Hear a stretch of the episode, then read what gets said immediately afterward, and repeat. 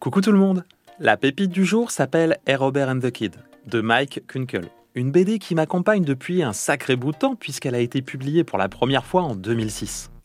Cette série raconte l'histoire de Tyler, un petit garçon qui voit sa vie bouleversée le jour où son grand-père meurt. Ses parents décident alors d'emménager dans sa maison. Là-bas, Tyler découvre que son papy lui a légué deux choses.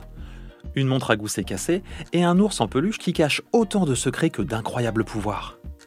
Ce qu'il y a de chouette avec Robert and the Kid, c'est qu'hormis le truc incroyable qui va lui arriver, Tyler est un enfant comme tout le monde. Il a des rêves plein la tête, doit gérer une rentrée des classes, trouve un meilleur ami, aime crâner dans la cour de récré, tombe amoureux, compose avec un trio de petites brutes qui font la loi. Et tout ça permet à tout le monde de se projeter dans le récit. Il y a aussi l'incroyable découpage, vous savez, la manière d'organiser les cases pour raconter l'histoire et lui donner du rythme. Ici, le découpage est tellement dynamique que vous serez à la fois épaté et absorbé par les aventures de Tyler. Mais le truc formidablement génial, c'est son pouvoir. Dès que Tyler appuie sur la truffe de son ourson en peluche, ce dernier se transforme en un ours géant de 3 mètres de haut, vêtu d'une cape rouge, capable de voler et de rivaliser avec n'importe quel super-héros. Son nom est Robert, qui veut tout simplement dire l'ours héros.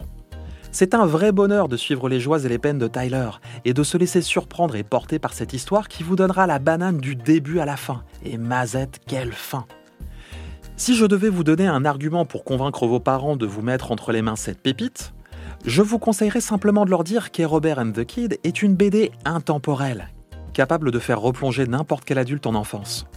Voilà Si je vous ai donné envie de lire A Robert and the Kid, rendez-vous dans votre bibliothèque ou chez votre libraire. La série se compose de trois tomes. Je vous mets toutes les informations dans la description de l'épisode. Je vous embrasse et je vous donne rendez-vous dimanche prochain pour découvrir une nouvelle pépite.